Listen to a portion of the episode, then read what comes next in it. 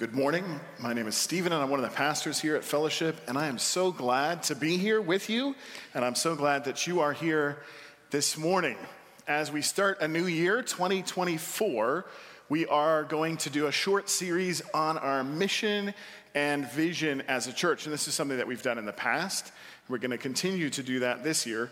And so, through this short series, you'll hear from each one of us as pastors about the mission of Fellowship Church. And so we thought this year we would focus on that. What is our mission? What are we as a fellowship, as a people of God, about? What is our purpose? What's our mission?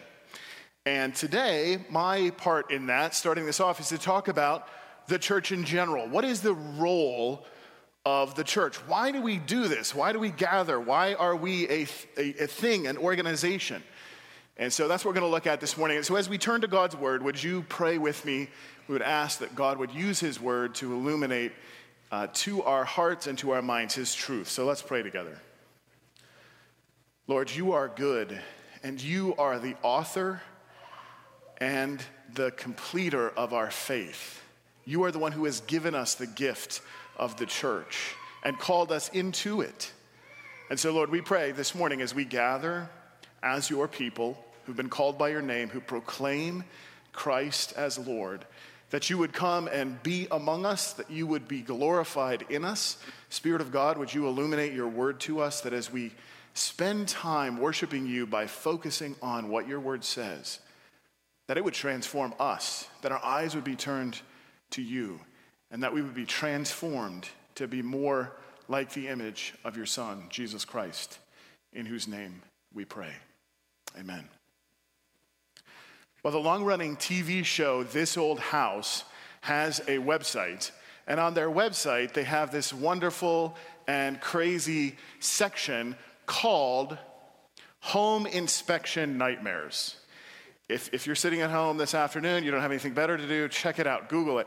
This old house, home inspection nightmares. So, real pictures from real home inspectors where they go to places and they take photos of truly truly terrifying stuff. So I have a couple examples here. This, if you can't see it, that is a, uh, an electrical outlet duct taped to a steel post, uh, with, uh, you know, complete with exposed wires. You can go to the next one.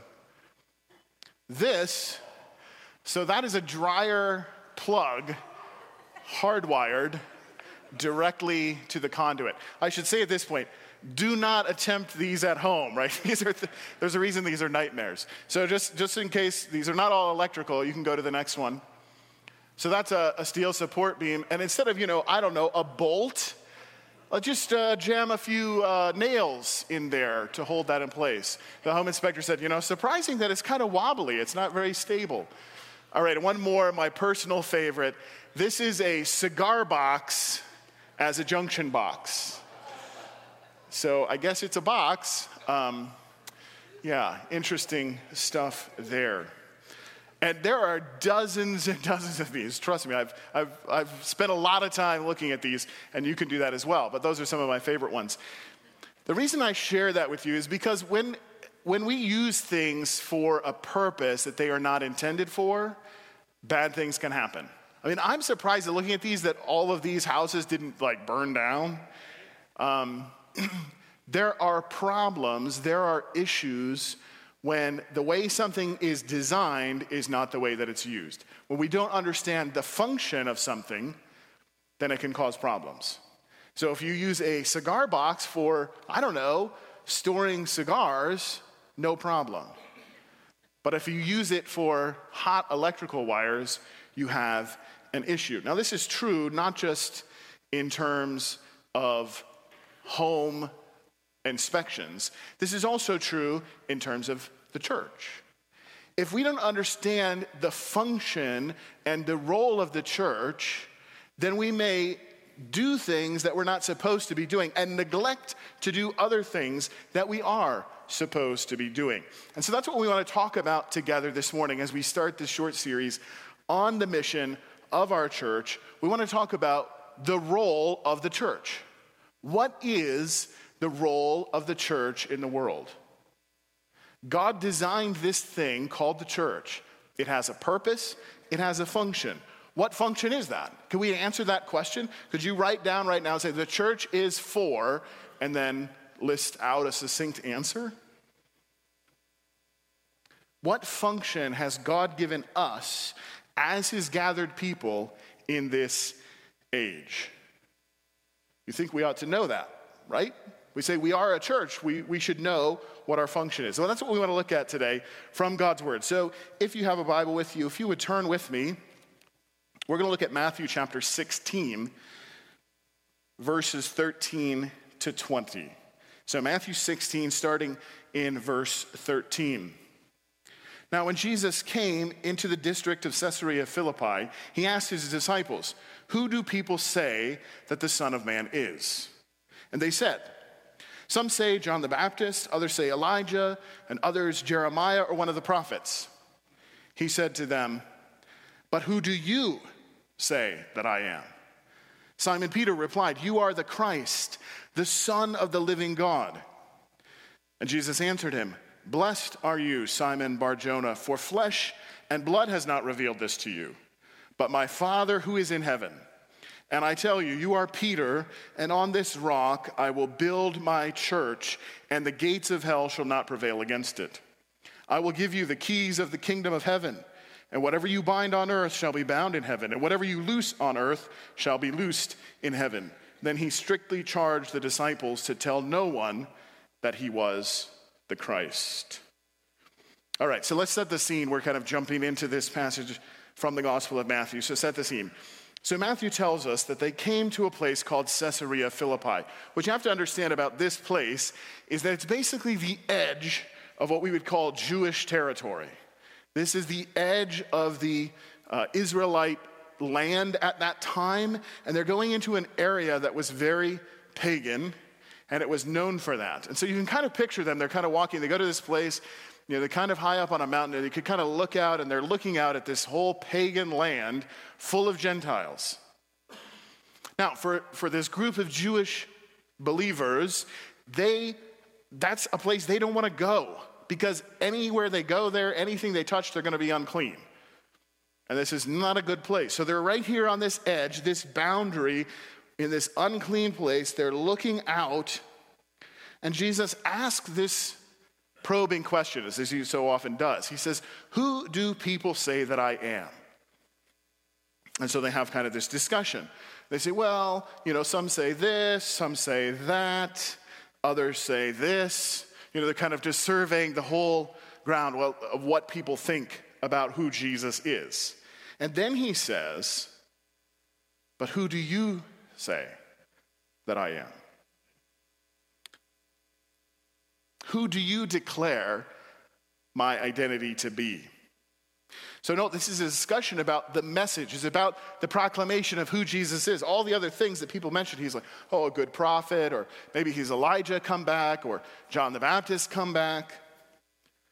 But this is a question what is the message uh, to the disciples? Who do you say that I am? And so, in answer to that question, Simon Peter responds. He says, You are the Messiah, the Son of the living God. The word Christ there, it's just the, the Greek word for the Hebrew concept of Messiah, the anointed one, the one that they were waiting for, the one who would deliver them. They recognize that this Jesus, this man standing in front of them, their rabbi, was the Messiah, the chosen one, the Son of the living God. It's an amazing proclamation. And Jesus is like, Yes, you got it. Look at what he says. He says to Peter after this proclamation, Jesus answered him, Blessed are you, Simon Barjona, for flesh and blood has not revealed this to you, but my Father who is in heaven. So Jesus confirms this is the true message. This is who he is. All right, so I know this morning, you know, it's the first Sunday of the new year. It's snowy outside. Maybe you had to get up extra early to brush off your car. Here we are together. But in order to understand this passage of Scripture, we're going to have to go through a lot of definitions, okay? So this is a little risky on a Sunday morning. Maybe you have, I hope you've had enough coffee uh, this morning. But just stick with me, okay? Are you with me this morning? We can go through some definitions because this is a passage of scripture I think is a little bit tricky to understand. And so I want to go through and define quite a few things as we move down through this text that will help us to understand what scripture is getting at here. All right, so, so we move into verse 18. Jesus makes this statement. And I tell you, he's talking to Peter, you are Peter, and on this rock I will build my church, and the gates of hell shall not prevail against it. I will give you the, key, the keys of the kingdom of heaven, and whatever you bind on earth shall be bound in heaven, and whatever you loose on earth shall be loosed in heaven. Is that clear? Then you go, yeah, that makes, I know exactly what all those things are. Well, we're going to define them. So the first thing we have to talk about is what he says, You are Peter, and on this rock I will build my church. Now, there's been a lot of debate about this passage of scripture over the years. Theologians, scholars, pastors. There's two things you need to know right off the bat in terms of this passage of scripture. First is that the name Peter sounds like the Greek word for rock. So this is clearly Jesus giving a play on words. It's harder to see that because we're translating it into English and those are different. So there's a play on words. The other thing you need to know is that the two forms, the two words that are used there, are not exactly the same. So the first one is Petros, that's how it would be said in Greek. That's Peter. That's where you get the name from. You can see the connection. And the second one is Petra, which is the Greek word for rock. So you see how they're close together, but they're not exactly the same. So it's a play on words. Now, when Jesus says this, he has an intention. When he says, On this rock I will build my church, he has a purpose. He has an intention. He's not just saying things for the fun of it, and it's not recorded in scripture just so we can say, Well, that's a nice saying. I wonder what he means. Jesus has a point, Jesus has an intention. We need to figure out what that intention is. That's where the interpretation comes in. Now, there's two possible ways of looking at this statement from scripture. That one is that when he says this rock, he means Peter, the man. The other option is that he means the message, the proclamation that Peter just gave. so those are the two options. Now, as we look at both of those, there's pros and cons for either of those. Whether this rock means Peter or whether this rock means his proclamation. So the first one, the, excuse me, the problem with it being Peter is that Jesus doesn't say, I call you Peter, and on you, Peter, I will build my church. He could have said that, but he doesn't say that. He says, This rock. There's also the issue that when Jesus says this, it comes right after Peter's proclamation. Now, this is the first time in the Gospel of Matthew that the disciples have really got who Jesus was. They've been following him, he's been teaching them, but finally they're like, oh, yeah, we get it. So it comes right after his proclamation. So it doesn't seem to make total sense that he's just talking about the man. Now, there's problems with the other interpretation. If you just say, well, this rock means the message, the proclamation, then there's the issue that Jesus' statement here is a statement about Peter's identity. Notice it parallels Jesus, uh, Peter's statement about Jesus' identity. So Peter says to Jesus, Who are you? You are the Messiah, the Son of the living God. And then Jesus responds and tells Peter a statement about Peter's identity. Notice he even mentioned there's parallel there. So it's a statement about Peter's identity. So when you look at the, that parallel and that declaration, you have some issues with both of those. So which one is it? Is it the man or is it the message? Here's the thing. Like is so often the case with these things in scriptures, I believe it's actually both. That's why there's a, there's the difficulty in narrowing it to one or the other. It is both the man and his message. Because it's Peter, because he's the one who proclaimed. If all of the disciples had said the same thing, then I think Jesus would have said it about all of them. But Peter is the one who says it. It's the profession and the professor, the one who's making the statement. It is the commissioned person and the entrusted message together. Now, note that Jesus goes on to, to highlight specifically, he kind of takes pains that this is not Peter's idea. He's not like, oh, Peter, I'm glad you came up with that. That's an interesting thought. Nobody's ever thought about that before. That's not what he says. He says, Peter, This did not come from you. Flesh and blood did not give this to you. This is the message from my Father in heaven. So, whose message is it? God's. Peter is proclaiming the message that he received, that he was given by the Spirit of God. He has been chosen because remember, Peter was called by Jesus to be a disciple. Jesus says, Come, follow me. Be my disciple. Be my messenger. So he's a commissioned messenger with a received message. And that, I believe, is what Jesus is saying. This is the rock. It's the man who was commissioned and the message that was given. And both of those came from God. Peter didn't decide to follow Jesus, he was called. Peter didn't come up with the message, God gave it to him. So, Peter is a commissioned disciple with a message that was once for all given that he was to go and to proclaim to others. Does that sound familiar? Does it sound like anything you've heard about? Interesting that right after this, Jesus starts talking about his church. Look what scripture says. I tell you, you are Peter, and on this rock I will build my church, and the gates of hell shall not prevail against it. Now, when we look at that word church, another thing we have to define, this is an important word, I think we recognize, but also really rare in the Gospels. You would say, okay, in Matthew, Mark, Luke, and John, how many times do you think the word church comes up? Like, a lot, right? I mean, it's scripture, it's the New Testament. It's got to be in there all the time. In all of the four Gospels, the word church is used a total of three times. And all of them are in the Gospel of Matthew.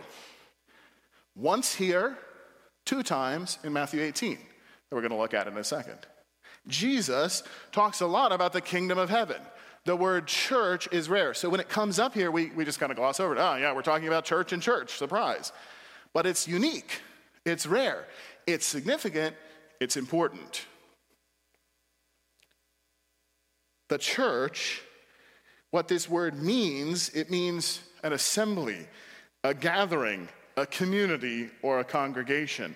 So Jesus says, I will build my assembly, my gathered people, my community, and the gates of hell will not prevail against it. So the church, this gathering, this people, so there's a commissioned people and a given message. Now, we have to take some time. Like I said, I warned you ahead of time. There's a lot of definitions here, okay? So stick with me. we have to look at this. Gates of hell, what does that mean? You could just, re- again, you can just read over it and go, I don't know what that means. But again, there's intention in Scripture. So what does it mean? Now, likely your Bible has a footnote, a little number or a little letter that kind of at the, the, the end of that word, and it corresponds to a note at the bottom of the page. Can I just tell you, those are really important. I know they're in tiny type, so if you have bad eyes, you might need a magnifying glass. They're, just because they're tiny doesn't mean they're not important. They're very important. Those footnotes are very important. I would encourage you, don't overlook them. If you want to understand what Scripture is saying, look at those footnotes. Because, unfortunately, in English, our convention is to use the English word hell to translate two different words and two different ideas in the original Greek which is confusing, but that's our convention. And those two words are the word Hades and the word Gehenna, two different things. So Gehenna comes from the, the, the word the Valley of Hinnom. It was a place in Israel, and it's a burning garbage heap. And it's used as a metaphor, an image for the eternal fire. So it's a picture they would get, this burning garbage heap, that then equates to this eternal place of fire which is what we typically think of when we read the word hell, or we think about that concept. So you could look, for example, at Matthew 18 9, where it talks about the eternal fire. That's the word Gehenna. Probably the best we think about that, we think about traditionally like what we would think of hell. Then there's this other word, Hades. It's a little more confusing, a little bit different of a concept for us. Hades is the place of the dead. This is a Greek word, Greek concept. In the Greek thinking, it's the underworld. You know, you have the Greek culture, they have all these gods, they have this whole idea about what creation is like, and they have this idea there's an underworld, the place of the dead. And that's the word they use for it. Scripture is talking about really this idea of, in Hebrew, the word Sheol, if you've ever heard that in Scripture, which means death or the grave. So this is death, the place of the dead, the grave. So here, when Jesus says this, he uses the word Hades. So specifically, he's talking about the gates of Hades. What does that mean? What's interesting, because there's actually a place in Caesarea Philippi where they are. There's a cave that there was pagan worship there. The pagan people, remember we said this was a pagan area, Gentile area, they worshiped the god of Pan there and other gods, and there was this cave that went underground, and they believed that was the entrance to the underworld.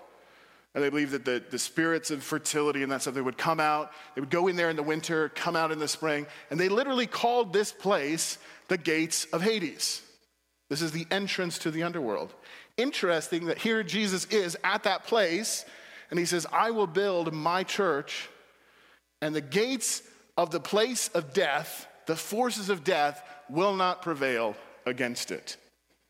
So when we read this, I think it's best to think of it not like we would typically think of, like, oh, the gates of hell,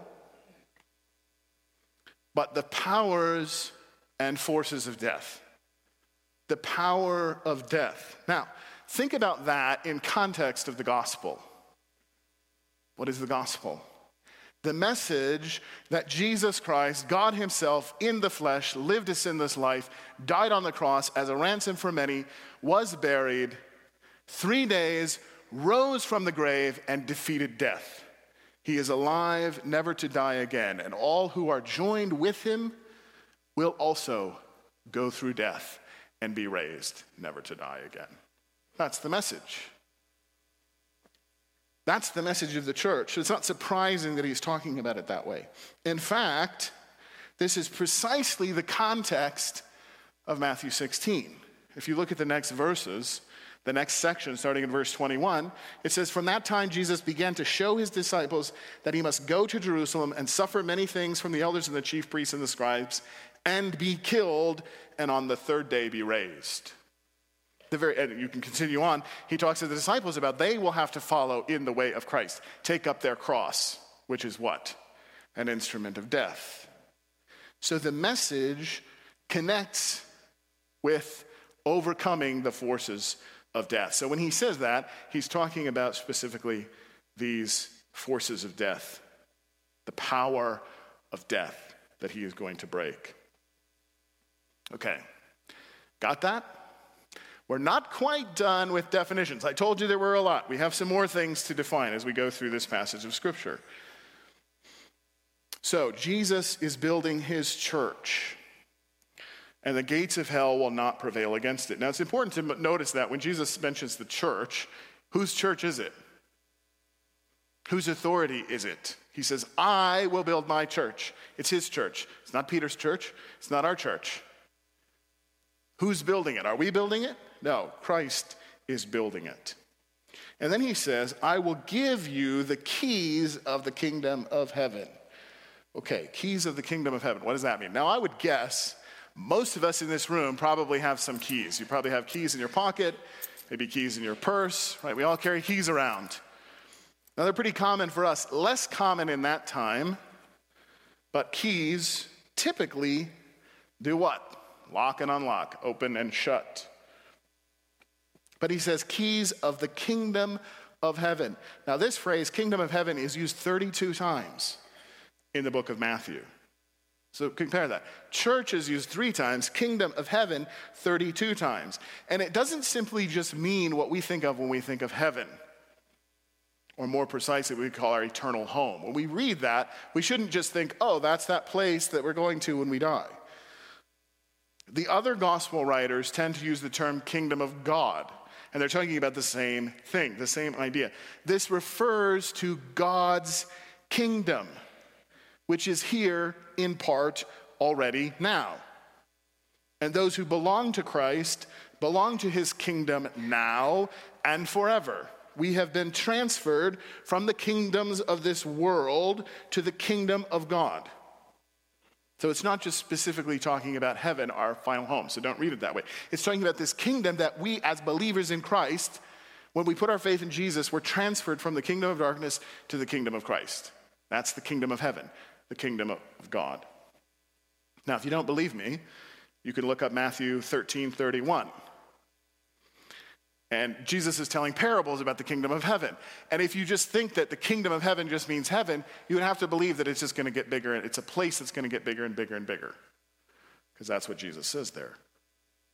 But it's talking about this kingdom, this place that we live. So when, when Jesus says to Peter, I give you the keys of the kingdom of heaven, he is not giving us this caricature that you've probably seen, the cartoons. Peter at the pearly gates, into the clouds and there's a gate behind him, and he's got a podium like this, maybe a checklist, and somebody's standing there. That is not at all what he's talking about, because it's not talking about that place. It is talking about entrance into the people of God, transferred from bondage to sin and death to alive to God. That's what he's talking about. So don't just take that whole picture out of your mind. All those cartoons that you've seen, that's not at all what he's talking about. When he says keys of the kingdom, he's talking about something very different. So, what does it mean that there's a commissioned assembly of people, a group who've been commissioned and sent? They have a message, and Jesus is delegating some authority. He's saying, I'm giving you the keys. You know, think about maybe you had this experience when you were a younger person. Your parents came to you and said, Here's the keys to the house, here's the keys to the car. You're like, Woohoo! I have some authority. I have some responsibility. So, what is that that Jesus is delegating to this commissioned community? What does it mean to have the keys of the kingdom? When we have these questions in Scripture, um, you've heard me say this before, you'll hear me say it again. We wonder about it, just keep reading because the Bible explains itself. So, you, I will give you the keys of the kingdom of heaven, and whatever you bind on earth shall be bound in heaven, and whatever you loose on earth shall be loosed in heaven. So, having the keys of the kingdom, what does it mean? It means binding and loosing. Jesus is defining what he's telling them. And it's defined by this idea of binding and loosing. And you go, great, but what does that mean? What does it mean? I mean, I thought keys opened and shut, locked and unlocked. What does it mean to bind, and loose. Well, the first thing we have to see as we look at that is it doesn't say open and close. That's not what Jesus says. He could have said that, but that's not what he says. He says to bind and to loose. What are those? He also says whatever is bound on earth will be bound in heaven. Now, think about that. It's a little surprising, right? Because you would think it would go the other way like heaven to earth. Whatever is happening in heaven, then it would happen on earth, like the Lord's Prayer. May your kingdom come, your will be done on earth as it is in heaven. This is the other way around. Whatever you bind on earth will be bound in heaven. Surprising. Strange. This delegation of authority is significant. Also, it's important to understand that this happens, this binding and loosing. Um, is a, a, a phrase that Jesus uses in another place. So I think it'll be helpful for us to understand that if we look uh, ahead a few chapters of Scripture. This is uh, in Matthew 18, so we want to turn there for a second. So, Matthew 18, starting in verse 15, Jesus is talking. I'm going to read this. Is a little bit longer section, but just follow along. Jesus says, If you, uh, if your brother sins against you, go and tell him his fault between you and him alone. And if he listens to you, you have gained your brother. But if he does not listen, take one or two others along with you, that every charge may be established by the evidence of two or three witnesses. If he refuses to listen to them, tell it to the church. And if he refuses to listen even to the church, let him be to you as a Gentile and a tax collector. Truly, I say to you, whatever you bind on earth shall be bound in heaven, and whatever you loose on earth shall be loosed in heaven. Again, I say to you, if two of you agree on earth about anything they ask, it will be done for them by my Father in heaven. For where two or three are gathered in my name, there I am among them. Notice this is the other passage of Scripture, the other gospel, the other place in all the gospels where the word church is used twice. Now, the context of that is what we would call church discipline. He's talking about if you have conflict in the church, how do you work it out? But then in response to that, he uses this phrase again binding and loosing. So, what does that specifically mean? well, author and pastor Jonathan Leeman has some helpful information on this uh, he's really kind of a, an expert in ecclesiology and the doctrine of the church. And as he looks at this passage, he says, well, if we look at binding and loosing, there's a couple of things. One, it involves, in this context, at least the idea of putting somebody out of the church. Church discipline, where a person says, Yeah, I believe in Jesus. Okay, then you have to follow him. Well, I'm not going to follow him. I'm not going to do anything he says. I'm just going to keep sinning, keep living like I haven't been freed from sin, and I'm just going to keep doing that. And there's conflict. He gives, Jesus gives us the example what you should do if there's not repentance, if there's not turning, then that person should be treated. Notice he's talking to a Jewish audience. You treat them like an outsider, like a Gentile, like a tax collector. You excommunicate them from the church, you put them out. This happens. Rarely, but occasionally it does happen. It's a big deal for a gathered assembly of people to say to someone, by your failure to repent, by your willful continuing in sin, we are no longer going to uh, recognize you as a part of this community. That's what he's talking about. So, this context, binding and loosing, means at least that to make that judgment. Now, if you look at what binding and loosing is, it means a thing and its opposite, right? Binding and loosing are opposites. So, if it means putting somebody out of the church, we could also then see that it means bringing somebody in. That would be the opposite, right? Of putting somebody out, bringing someone in. And what is binding? Think about it this way laws are binding, covenants are binding, judgments are binding. They have an authority, they have a purpose. Leeman goes on with this definition of what this phrase means. He says, The keys of the kingdom to bind and loose are the authority to render judgments on behalf of heaven, on earth, on the what and the who of the gospel. The profession, which is the what, and the professor, the who. That is, what the true message is and who the true believer is. That's what this means. To have the keys of the kingdom, to have the authority to bind and loose, is that the church has the authority to declare this is the true message and these are the true people who believe it. And notice, that's actually the exact thing that Jesus was doing with Peter in Matthew 16. Jesus renders a judgment, a positive judgment, on Peter and on his declaration. It's also interesting a few verses later, Jesus renders a negative judgment on Peter against something Peter says. That's that passage of scripture, get behind me, Satan. When, when Peter takes Jesus aside and said, No, no, Jesus, you're not going to die. That's not, that's not what your purpose is. And Jesus says, That's not correct. That's a message from Satan. That is a negative binding judgment. This is exactly what Jesus is doing here. Another important thing to notice from chapter 18 is that here in this passage, Jesus has expanded the binding and loosing to the church. In Matthew 16, when he's talking to Peter, it's a singular you. He says, You, singular. Here in 18, he says, you plural. If it was Northeast PA, he'd say use. Use have the king, keys of the kingdom. It's the group. He's expanded it. Notice he talks about two or three gathered in my name. All of these things relate to the gathered body of Christ, the church.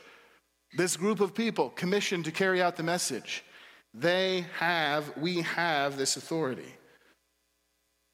So the church has the, the authority to say, yes, that is the faith once for all handed down. The church has the authority to say, yes, that person belongs to the kingdom of heaven. And this is what we do as a church. This is why we have a doctrinal statement. That is our declaration. This is the true faith.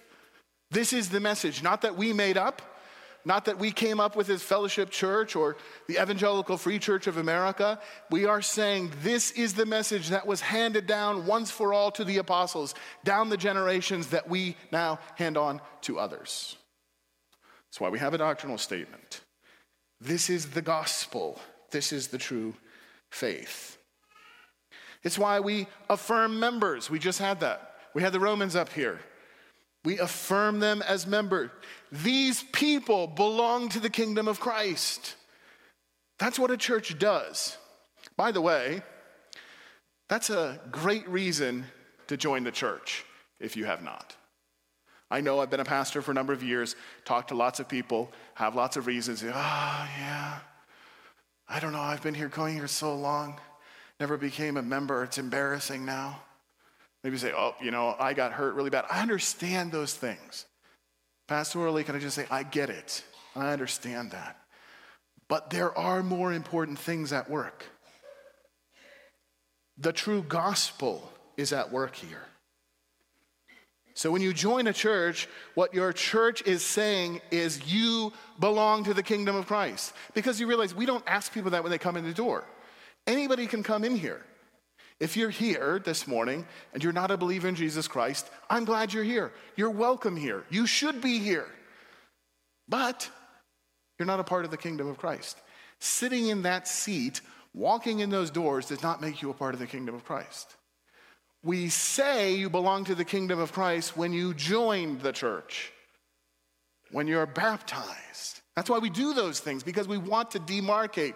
We want to put that boundary and say, yes, these are the people who belong to the kingdom of Christ. Baptism is another example of that. In a few moments, Macy is going to be baptized, and we as a church are affirming that this young woman is a true confessor of the true faith. She belongs to Christ and his church. That's what we're saying as a gathered body of believers. And guess what? When we do that, we have the authority of the Lord Jesus Christ Himself to do that. He gave it to us. It's His kingdom, His keys, and He's given them to us. That's what we're doing as a church. Now, clarification this does not mean that when Macy in a few minutes is, is being baptized, that in that moment she becomes a part of the kingdom. That's not what we're saying. She already is a part of the kingdom of Christ. It's not as though when she goes into the tank under here that, oh, now she is. No, she already is a part of the kingdom of Christ. We're confirming it. This is a symbol, an expression of her faith. She's already been jo- joined with Christ, united in his death and resurrection. We're confirming it. It's a symbol of that. Leeman again is here helpful. He gives the example it's like a judge in a duly constituted court. If you go to court, the judge has authority to render binding judgments guilty, not guilty. That's what judges do. They have that authority. Now, judges, they do not make the law, they interpret the law, they make the binding judgment based on the law. In fact, the judge doesn't even make the person guilty or innocent. The person is already guilty or innocent. That's a reality. The judge is making a binding statement about guilt or innocence. And it makes, it makes a difference. It means something. When a judge says guilty or innocent, it's different than, say, a law professor sitting in their classroom talking about a case and saying, well, this is what I think. I think, according to this, that the law says that this person is guilty or innocent. A law professor can do that. They could be very informed, they could be correct, but it does not have the same binding effect as a judge in a duly constituted court because they have that authority. So think about that for a minute. All this stuff, all these definitions that we've been talking about to understand this passage of Scripture. What does it mean? Think about this. Jesus Christ, King of Kings and Lord of Lords, has given his church his authority to render binding judgments on the what and the who of the gospel. That's our function. That's our role. That's why we exist. That's why we do what we do. And we don't just do that through membership and baptism, although those, those are big parts of it. We also do it through preaching of God's word. Why do we take all this time to go through all these definitions to understand this message? Because we want to be faithful to the true message. Why do we practice church discipline? To confront one another when we sin. What do you say? Oh, well, God's grace, who cares what you do? Because God has given us this authority to, do, to make the binding judgment who is and who is not a part of the kingdom of Christ. It's why we do evangelism. Because if we don't have any idea who is in and who is out, or there's no definition of who's in the kingdom and who's not in the kingdom, why would we proclaim a message? We evangelize because we recognize that there are people who are not in the kingdom of Christ. And we want them to come into the kingdom of Christ. And God has given us authority to do that. It's why we practice the ordinances baptism and the Lord's Supper. These are expressions of this reality. The church, in this way, has a priestly role. We are a kingdom of priests, as scripture says. The church is to demarcate the what and the who of the kingdom, to render judgments on earth on behalf of heaven about what the true faith is and who is a part of the kingdom of Christ. The church has been given the keys of the kingdom.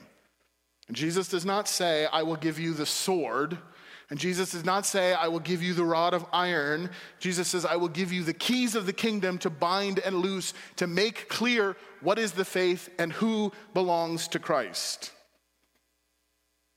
And to make those judgments with the full authority of heaven the Son of Man, the Son of David, the King of Kings, gives his church this role and this function. Now, there's one more thing from this passage of Scripture you may be wondering about, and that is why, because at the end of this, verse 20, does Jesus command his disciples not to tell anyone that he's the Messiah? Isn't that surprising? You ever read that and you're like, what is going on? Isn't he just commending Peter? Like, Peter, yes, this is my message. This is what you're supposed to do. And he says, by the way, don't tell anybody. Why does he do that? Aren't we supposed to be telling people? Yes, yes, we are. But here, Jesus is telling his disciples not to tell anyone because their understanding of what the Messiah was is still deficient. They don't really get it. They'd come to the point of realizing who he is, but they didn't yet get his mission. You can continue reading to see that. Immediately, he starts teaching them is that, okay, you guys got this. Yes, I'm the Messiah. Okay, good. We finally got to that point. Now, let me tell you what I'm going to do. You know, they would have been thinking, yeah, this is going to be great son of David. He's going to come kill all of our enemies that we're going to rule. And by the way, we got it on the ground floor. That's why they're always asking him, who's going to be the greatest in the kingdom? They're not thinking about heaven, they're thinking about his administration when he starts, you know, wiping people out. That's what they expect. Son of David, I mean, that's what David did, right? David and Goliath, he killed a lot of people. And he tells them, No, I'm going and they're going to put me to death. That's why Peter's like, no, Jesus, Jesus, you got this all wrong. That can't be the mission. Jesus is like, get behind me, Satan. That is the mission. They didn't understand. So he needs them to understand first. So he says, don't tell anybody about this. We have more learning to do. So, you get to the end when he has done that. He has gone to the cross. He's offered himself as a sacrifice for the sins of the whole world. He has died and been raised to new life, never to die again. And then he sends them out.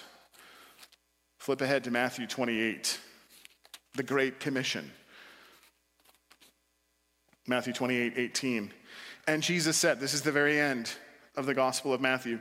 And Jesus came and said to them, All authority in heaven and on earth has been given to me.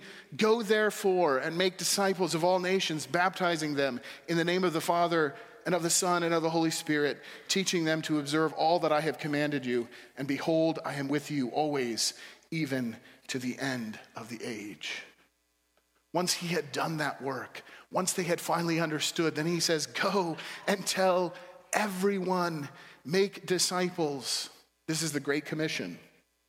But what's the connection between the Great Commission and demarcating the what and the who of the gospel? Well, how can we proclaim and baptize and teach disciples unless we know the what and the who?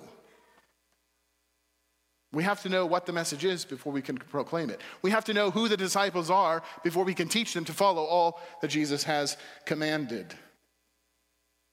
So here we are, Fellowship Church at 45 Hildebrandt Road in Dallas, Pennsylvania in the year 2024. The question is do we have that same authority? Do we as a church have this authority that God has given? And the answer is a resounding yes. This is our role. This is our function today and this year and for however long God has us here. The forces of death are at work out there. In here, in kids' church, there are kids learning about Jesus Christ. We're making a way for kids to come to Christ. As a fellowship, there are people who are learning to obey all that God has commanded. Say, oh, I need to turn from those things and start doing what God has commanded. There are missionaries who are going out. There are people who are proclaiming the gospel in their schools, in their workplaces, in their homes, in their families. We say, Christ is the Lord. He is who he said he is. He did what he said he would do, and he will do what he said he's going to do. So, my encouragement to you is don't forget. Don't forget that important role. Don't abdicate that role. Don't lose heart. This is what we're about. And in just a few minutes, we're going to get a chance to do that.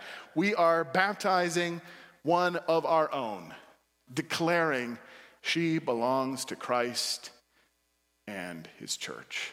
What a wonderful thing we can do. Aren't you glad you're here this morning to be a part of that? Let's pray. Lord, you have given us a commission, you've given us a role to, to demarcate the what and the who of the gospel. But help us to do that faithfully. Help us to rejoice in that as we see what is taking place. What a joy that we can be a part of it. We thank you that you've called us into your kingdom. Help us to be faithful to this purpose, faithful to this role today and in 2024 and until you return. Give us the strength to do it, we pray. In the name of Jesus Christ. Amen.